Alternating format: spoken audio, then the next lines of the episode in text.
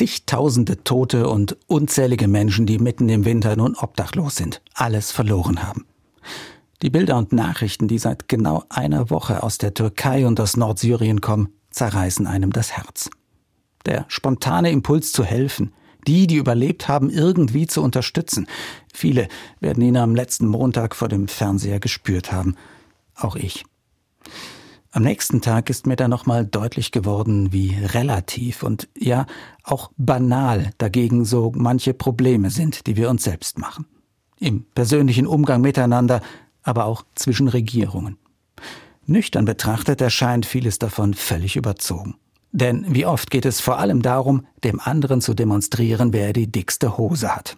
Mir fällt da sofort ein, die aggressiven und brandgefährlichen Machtspielchen in der Ägäis zwischen der Türkei und Griechenland, die schnell zu einem neuen Krieg werden könnten. Oder die Streiterei, ob Schweden nun in die NATO darf oder nicht.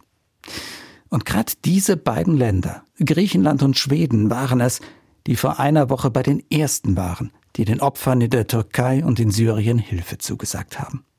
Ich finde, das kann auch ein bisschen Mut machen, dass Mitmenschlichkeit am Ende über allem steht, über Grenzen und kleinliche Streitereien zwischen Staaten und Menschen hinweg.